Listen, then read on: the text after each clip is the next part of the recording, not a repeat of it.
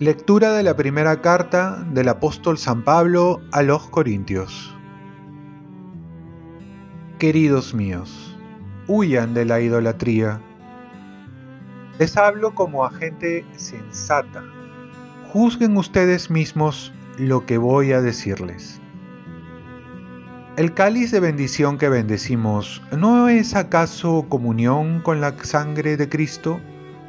¿Y el pan que partimos ¿No es comunión con el cuerpo de Cristo? El pan es uno, y así nosotros, aunque somos muchos, formamos un solo cuerpo, porque todos comemos del mismo pan.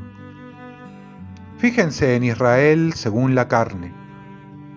Los que comen de las víctimas sacrificadas se unen al altar. ¿Qué quiero decir? Que las víctimas sacrificadas a los ídolos tienen algún valor o que los ídolos son algo? No, sino que los gentiles ofrecen sus sacrificios a los demonios y no a Dios. No quiero que se unan a los demonios. No pueden beber del cáliz del Señor y del cáliz de los demonios. No pueden participar de la mesa del Señor y de la mesa de los demonios. ¿O vamos a provocar los celos del Señor? ¿Acaso somos más fuertes que Él? Palabra de Dios. Salmo responsorial. Te ofreceré, Señor, un sacrificio de alabanza.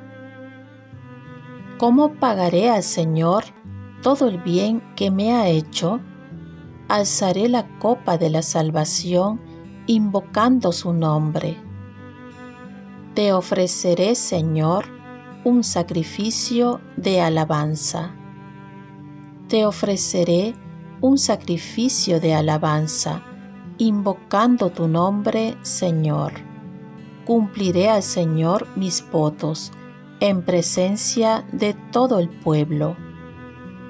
Te ofreceré, Señor, un sacrificio de alabanza. Lectura del Santo Evangelio según San Lucas.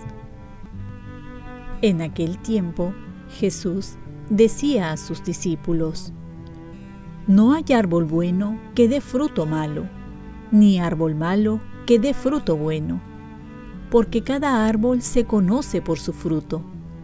No se cosechan higos de las zarzas, ni se vendimian racimos de los espinos. El hombre bueno de la bondad que atesora en su corazón saca el bien, y el que es malo, de la maldad saca el mal.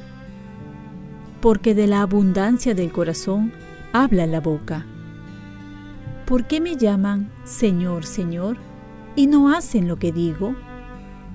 El que se acerca a mí y escucha mis palabras y las pone en práctica, les voy a decir a quién se parece se parece a uno que edificaba una casa. Cavó profundamente y puso los cimientos sobre roca. Vino una inundación, arremetió el río contra aquella casa y no pudo destruirla, porque estaba sólidamente construida. En cambio, quien escucha la palabra y no la pone en práctica, se parece a uno que edificó una casa sobre tierra sin cimiento Arremetió contra ella el río y enseguida se derrumbó y quedó completamente destruida. Palabra del Señor.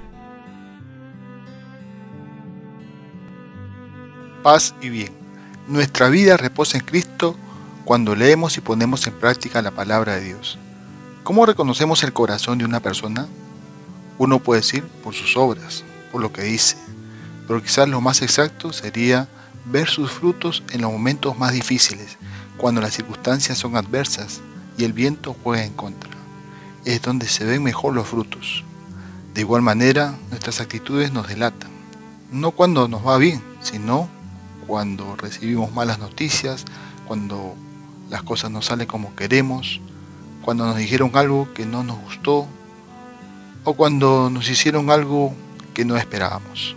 Entonces se muestran los frutos que hay dentro de nuestro corazón.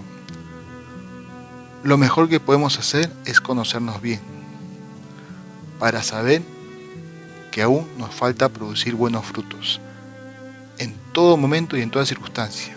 Y eso se ve en el fondo del corazón y no fuera de él. Ahí está nuestro campo de trabajo. Muchas veces echamos la culpa a los otros, a las circunstancias, al carácter, pero Jesús, que nos conoce muy bien, nos va a decir bien claro, de la abundancia del corazón habla la boca. Como también nuestro actuar habla también de ello. Para tener un buen corazón entonces hay que saber dónde lo hemos puesto, dónde hemos puesto nuestra vida, dónde reposa nuestra paz, nuestra tranquilidad, nuestra seguridad, nuestros deseos. Jesús pone dos alternativas. La casa construida sobre la roca o sobre la casa construida sobre arena.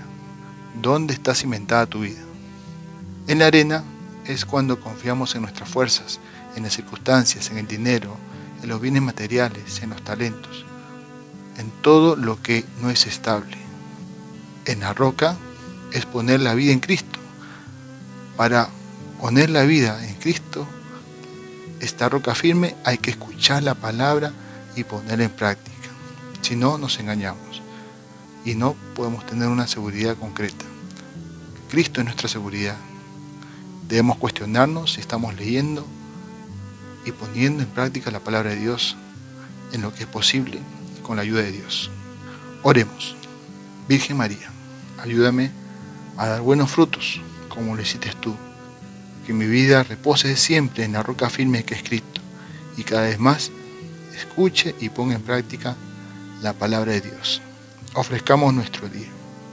Dios Padre nuestro, yo te ofrezco toda mi jornada en unión con el corazón de tu Hijo Jesucristo, que sigue ofreciéndose a ti en Eucaristía para la salvación del mundo. Que el Espíritu Santo sea mi guía y mi fuerza en este día para ser testigo de tu amor. Con María, la Madre del Señor y de la Iglesia, te pido por las intenciones del Papa.